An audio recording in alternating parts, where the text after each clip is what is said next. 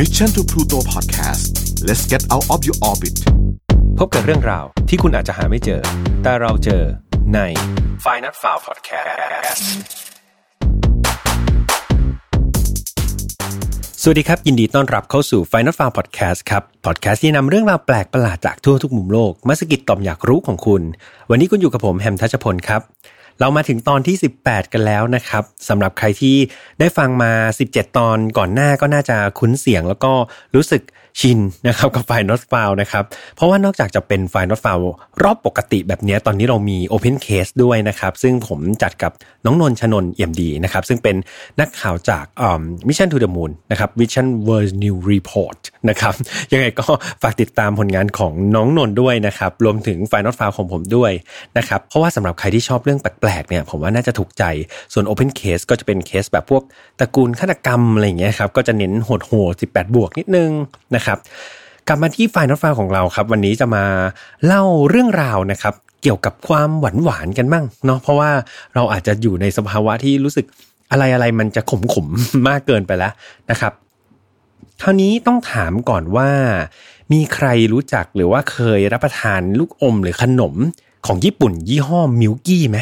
เออ บางคนอาจจะเออเคยกิน บางคนอาจจะไม่เคยกินนะ ต้องบอกก่อนว่าไอ้ลูกอมหรือว่าขนมยี่ห้อ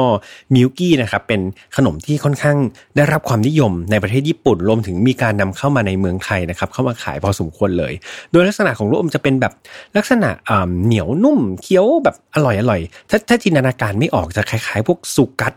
สุกัสยังมีอยู่ป่ะนะไม่แน่ใจตอนนี้ คือผมอาจจะอายุเยอะนิดนึงสุกัสคูก้าอะไรอย่างเงี้ยไมมินคือมันจะเหนียวเหนียวนุ่มๆแบบยิ่งยิ่งเคี้ยวยิ่งมันนะครับ แต่ว่าตัวมิลกี้เองก็จะเป็นออกแนวรสนมนะครับแบบกินแล้วมันจะหอมหวานแบบยิ่งเคี้ยวยิ่งอร่อยอะกินแล้วมันติดฟันนิดหนึ่งนะครับ โดยลักษณะที่โดดเด่นอย่างหนึ่งนะครับของลูกอมมิลกี้เนี่ยก็คือตัวมัสคอตนะครับหรือว่าตัวตุ๊กตาที่อยู่บนหน้าซองนั่นเองนะครับ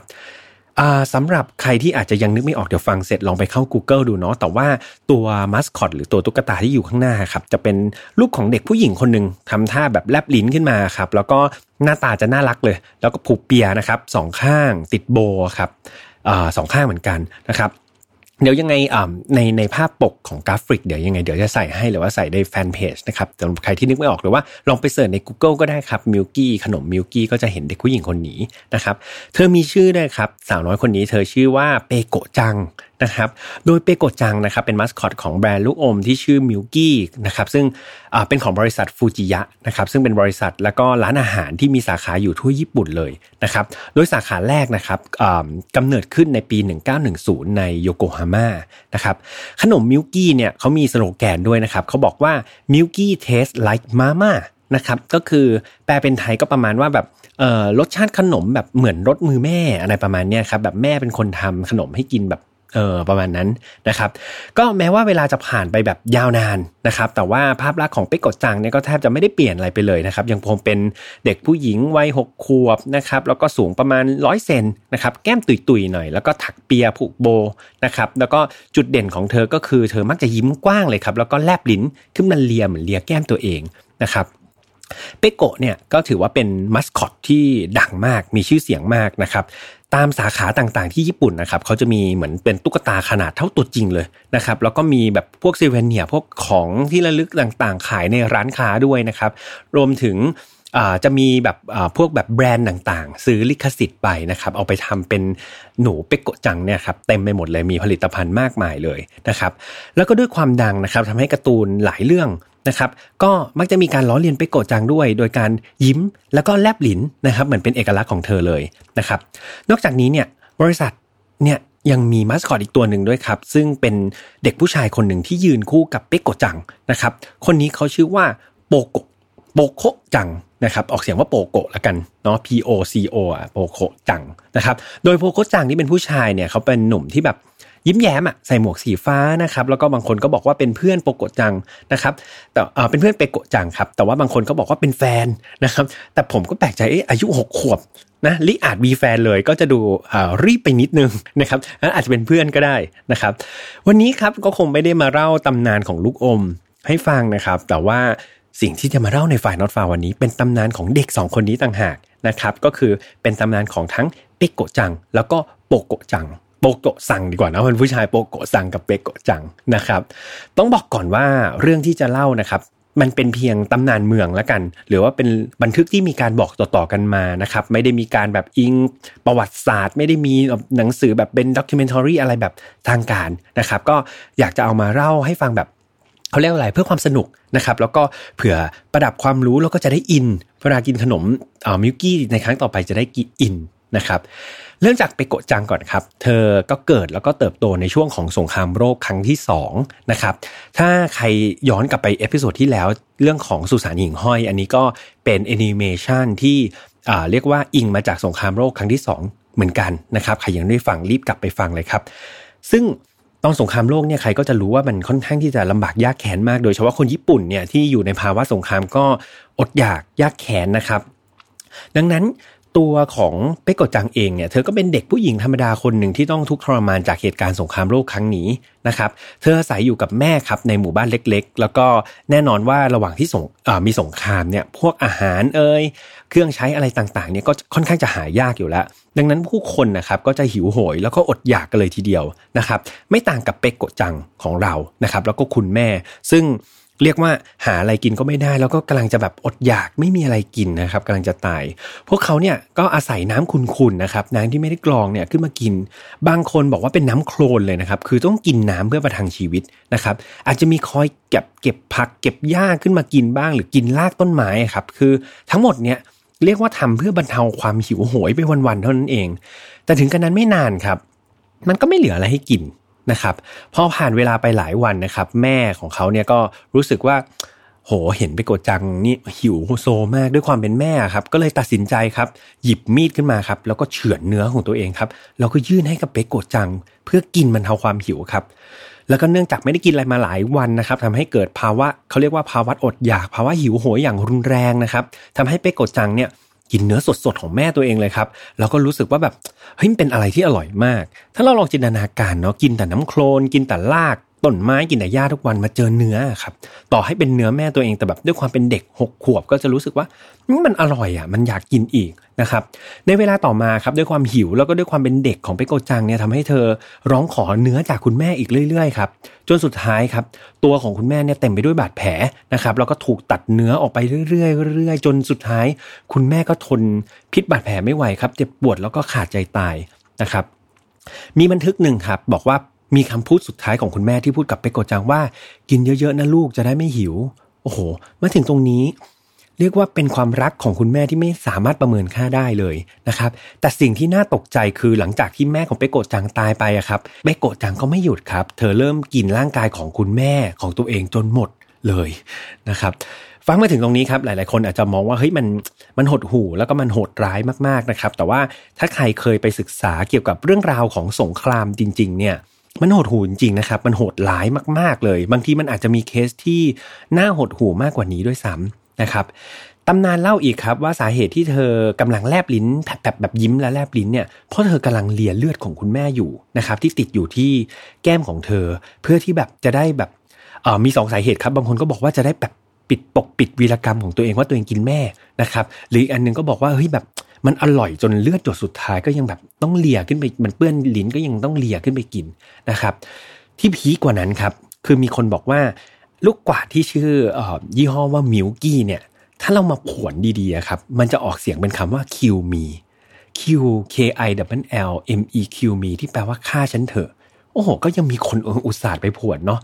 ไม่พอครับ สโลแกนที่ผมบอกไปตอนแรก Milky Taste Like Mama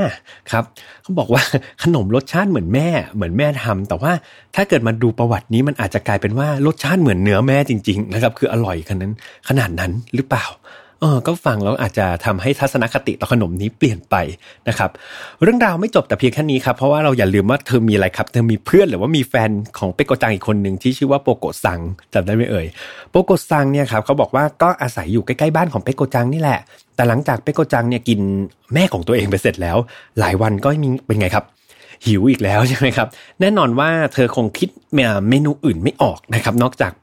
คนใกล้ตัวของเธอเองนะครับ เธอก็เลยไปหาโปโกซังครับ แล้วก็ล่อลวงให้เขามาที่เสานะครับ ก่อนที่จะมัดเขาไว้กับเสาครับ หลังจากนั้นครับวิธีการฆ่าเนี่ยมีบันทึกบอกไว้ว่ามันเป็นอะไรอะลักษณะเหมือนฮานิบาลอะที่ผมผมอ่านแล้วผมรู้สึกเหมือนฮานิบาลคือเธอพยายามเปิดกระโหลกศีรษะ นะครับ ออกก่อนแล้วก็กินส่วนที่เธอชอบที่สุดนั่นคือชอบกินสมองครับโอ้โหไม่ไปกดไปกดจังถึงโหดขนาดนี้ กินสมองของโปโกซังก่อนนะครับ มีตำนานเล่าว่าในระหว่างที่เปโกจังเนี่ยกำลังแบบกินโปโกซังเนี่ยเปิดสมองอยู่เนี่ยโปโกซังยังไม่ตายนะครับ แต่ว่าแบบเจ็บปวดมาก โดนเปิดสมองแต่ยังเจ็บปวดมากครับ ความเจ็บปวดนี้ทำให้เขาแบบเผลอกัดลิ้นตัวเองนะครับ แล้วก็กลืนลิ้นเข้าไปในจน เข้าไปในท้องเลยนะครับ แล้วสุดท้ายเขาก็เสียชีวิตไปนะครับ นั่นเป็นสาเหตุครับทำให้โปโกซังที่เป็นผู้ชายเนี่ยครับเขาถึงไม่แลบลิ้นเหมือนเปโกจัง เพราะว่าเขาเจ็บปวดจนกัดลิ้นแล้วก็กลืนลิ้นตัวเองเข้าไปนะครับ ส่วนหมวกสีฟ้าที่เขาใส่อยู่ตลอดเวลาเนี่ยก็เพื่อเป็นการปกปิดส่วนของกะโหลกที่ไปโกดจางเปิดนั่นเอง โอ้ อ่านแล้วก็คนเข้าใจโยงเนาะใส่หมวกเพราะว่าแบบเออ เปิดสมองมันเปิดไงครับกะโหลกมันเปิดก็อะใส่หมวกไว้หน่อยนะครับ ก็ ฟังมาถึงตรงนี้ผมว่าหมดความน่ารักแล้วนะครับ ก็เรียกว่าต่อไปเราอาจจะมองออไปกดจังบนขนมมิลกี้เนี่ยเปลี่ยนไปเลยทีเดียวนะครับ แต่ก็อย่างที่บอกครับว่าที่เล่าไปทั้งหมดมันเป็นเพียงตำนานเมืองนะครับ เอามาเล่าเล่นๆนะครับ ก็หาอ่านได้ตามเว็บบอร์ดอะไรต่างๆนะครับ แถมเอาจริงๆเนี่ยมีบันทึกบอกว่าเดิมทีมิลกี้เนี่ยเขาก็ไม่ได้มีมัสคอตเป็นไปกดจังตั้งแต่แรกนะครับ แต่ว่าหลังจากเกิดสงครามโลกครั้งที่2นะครับในปี 1950 ก็ค่อย นำเรื่องอ่านำตัวไปกดจังนะครับมาเป็นมาสคอตนะครับมีบันทึกครับเล่าว่าประธานของบริษัทฟูจิยะเนี่ยครับเขาได้แบบเหมือนได้ยินเรื่องของสาวน้อยคนนี้แล้วก็รู้สึกว่าเฮ้ยมันเป็นไอเดียที่น่าสนใจเป็นแรงดันดาลใจที่ดี ก็เลยเอามาออกแบบเป็นฟุกุจังครับในปัจจุบันที่คิดไปทั่วโลก แปลกดีเนาะเอาเรื่องนี้มาเป็นแรงบันดาลใจขนมตัวเองนะครับ ในเรื่องจริงนะครับก็คือยอดขายของมิลกี้เนี่ยขายดีขายดีมากครับ แล้วก็ตัวของเปโกจังเองก็ได้รับความนิยมมาก ๆ เลย เป็นเหมือนเน็ตไอดอลเลยนะครับสำหรับที่เด็กแล้วก็ผู้ใหญ่เนี่ยก็ชื่นชอบในความน่ารักแล้วก็สดใสของเธอนะครับมีการนำเอา character ของเธอไปไว้ในสิ่งของมากมายเลยนะครับหลายๆคนก็น่าจะสะสมกันอยู่ ใครที่ยังไม่เคยทานนะครับก็ลองไปหาซื้อในอินเทอร์เน็ตได้เพราะว่าตอนนี้ โควิด -19 อยู่เนาะเราคงบินไปซื้อที่ญี่ปุ่นไม่ได้เดี๋ยวเดี๋ยวไว้หลังภาวะโควิด -19 เราก็ค่อยบินไปซื้อที่ญี่ปุ่นก็ได้ แต่ว่าในเว็บไซต์ต่างๆนะครับที่เป็นเว็บช้อปปิ้งออนไลน์ก็ยังมีคนที่หิ้วเข้ามาขายอยู่ก็ลองซื้อกินดูนะครับ แต่ก็ระวังนะครับอาจจะโดนไปกก กลับมากิน ได้เราไม่ต้องกลัวหรอกครับพูดเล่นครับแหมกินพวกนี้ก็ระวังอย่างเดียวก็คือระวังฟันผุนั่นเองครับกินมากไปก็อย่าลืมแปรงฟันด้วยนะครับก่อนจะจบกันครับมีเกตเล็กเกตน้อยนะครับของร้านฟูจิยะ แล้วก็ไปโกจังมาฝากอีกนิดนึงครับตามที่บอกไปช่วงต้นคือร้านฟูจิยะเนี่ยก่อตั้งในปีคศ 1910 นะครับโดยเป็นร้านแรกๆเลยครับในญี่ปุ่นที่ขายขนมแบบสไตล์ตะวันตก ต้องบอกก่อนว่าในสมัยก่อนมันก็เหมือนเมืองไทยเนี่ยครับเราก็จะมีอาหารประจำชาติของเราใช่ไหมญี่ปุ่นเขาก็มีอาหารประจำชาติมีขนมประจำชาติครับ ดังนั้นร้านของฟูจิยะก็เป็นร้านแรก ๆ เลยครับ ที่นำแบบวัฒนธรรมตะวันตกเข้ามาใส่ในอาหารนะครับ ตอนนั้นทางร้านนะครับก็มีแบบ ขนมหลากหลายเลยครับ ไม่ว่าจะเป็นไอศครีมพาเฟ่นะครับเอแคร์ช็อตเค้กนะครับซึ่งขนมเหล่านี้มันเหมือนเป็นความแปลกใหม่นะครับทำให้เป็นที่นิยมในครอบครัวญี่ปุ่นในสมัยนั้นมาก ๆ เลยครับ ส่วนสาวน้อยแก้มแดงนะครับเปกโกจังเนี่ยก็เป็นสัญลักษณ์คู่บุญนะครับที่นำมาใช้ตั้งแต่ปี 1950 นะครับโดยเธอเนี่ยก็มีความสูง 100 เซนนะครับแล้วก็อายุ 6 ขวบอย่างที่ผมบอกไป ที่เด็ดครับคือมีคนอุตส่าห์ไปวัดสัดส่วนของน้องเป็กกดจังด้วยนะครับ อยู่ที่ 58 55 63 เซนโอ้ไม่รู้ผมจะเล่าไปทำไมนะครับ ส่วนน้ำหนักของเธออยู่ที่ 15 กิโลกรัมนะครับ เธอเป็นที่จดจำแล้วก็ติดตากับทุกคนมากนะครับ เพราะว่าการยิ้มของเธอนะครับ แล้วก็การแลบลิ้นที่มุมปาก นะครับ จะมีเธอเสมือนตัวจริงเนี่ยอยู่ที่หน้าร้านฟูจิยะแทบทุกสาขาเลยนะครับ โดยใน 1 ปีนะครับจะมีการเปลี่ยนเสื้อให้ไปโกจังด้วยนะนะครับ โดยมีการเปลี่ยนอยู่ประมาณ 8-9 ครั้งตามฤดูกาลนะครับ แล้วก็พอเวลามีเทศกาลอะไรก็มีการแบบเหมือนเพิ่มสีสันให้ร้านค้านะครับในปีคศ 1968 ครับ เปโกจังได้รับอัปเกรดความน่ารักนะครับ โดยมีการปั้นตรงแก้มของเธอครับให้ป่องนูนขึ้นมานิดนึงนะครับ แล้วก็ดวงตาก็กลมกว่าเดิมนิดนึง นะครับ เพราะว่าแบบหน้าเดิมอาจจะดูแบนๆนิดนึงก็เพิ่มแบบแก้มให้มันดูน่ารักนะครับให้ตาให้มันดูบ้องแบ้วขึ้นอะไรอย่างเงี้ยครับแล้วก็ใน 13 ปีต่อถัดมาครับก็อาจจะกลัวน่ารักไม่พอก็มีการปัดแก้มเป็นสีชมพูละเลื่อนนะครับสมัยก่อนเป็นกดจางนี้แก้มซิดนะครับตอนนี้ก็ได้อ่าอัปเกรดนะครับแต่งหน้าเรียบร้อยแล้วนะครับความจริงที่น่าสงสารก็คือความดังของเธอนะครับเปกดจังเนี่ยเป็นสาวน้อยคนหนึ่งที่โดนลักพาตัวบ่อยมาก ฟังถึงตรงนี้อาจจะแปลกใจนะครับ ก็เพราะว่าอะไรครับ ก็เพราะว่ามันเป็นตุ๊กตาที่ตั้งไว้หน้าร้านนะครับแล้วก็ไม่มีอะไรป้องกันเลยครับ เหมือนคุณลุง KFC หรือตัวแมคโดนัลล์ถ้าเรานึกออกเนาะ ความดังของเธอทำให้มีนักสะสมครับตัวยง แล้วก็พยายามที่จะไปขโมยจากหน้าร้านนะครับ แล้วก็มาขายต่อในโลกอินเทอร์เน็ต ซึ่งราคานี้เขาบอกสูงมากแบบหลักแสนเยนเลยนะครับ แน่นอนครับ หัวขโมยหลายคนก็โดนจับได้นะครับ แถมโดนติดคุกอีกต่างหาก แต่ก็ยังอุตส่าห์ไปขโมยเนาะจริง ๆ แล้วร้านค้าเองครับเขามีขายของที่ระลึกนะครับ แล้วก็มีอะไรหลาย ๆ อย่างให้สะสมอยู่ แต่ว่าก็อย่างที่บอกครับไปกดจังตัวเท่าตัวจริงมันคงจะเร้าใจที่สุดอยากขโมยที่สุดสำหรับนักสะสมนะครับ ส่วน ร้านฟูจิยะเองนะครับ ก็ไม่ใช่ว่าเขาจะราบรื่นแบบกิจการสวยงามตลอดจริงๆเขาเคยเจอมรสุมครับ แล้วก็ทำเพราะว่าตอนนั้นเคยมีเหตุการณ์ครับ ก็คือเขาทำขนมนะครับ โดยใช้นมที่หมดอายุเกินไปเพียงหนึ่งวันเท่านั้นเองในการทำครีมพัฟนะครับ พร้อมกับการค้นพบคุณภาพที่ไม่ผ่านมาตรฐานสสุขลักษณะในสินค้าชนิดอื่นตามมาอีกนะครับ ตอนนั้นเนี่ยเรียกว่าความน่าเชื่อถือของฟูจิยะเนี่ยสั่นคลอนเลยนะครับ จนมีปัญหาทำให้ต้องปิดทั้ง โรงงานต้องปิดสาขากว่า 800 สาขานะครับ เหตุผลเพราะว่าญี่ปุ่นเนี่ยเป็นประเทศที่เขาให้เครดิตเกี่ยวกับความน่าเชื่อถือเนี่ยค่อนข้างสูงมากนะครับดังนั้นคือถ้าเราไป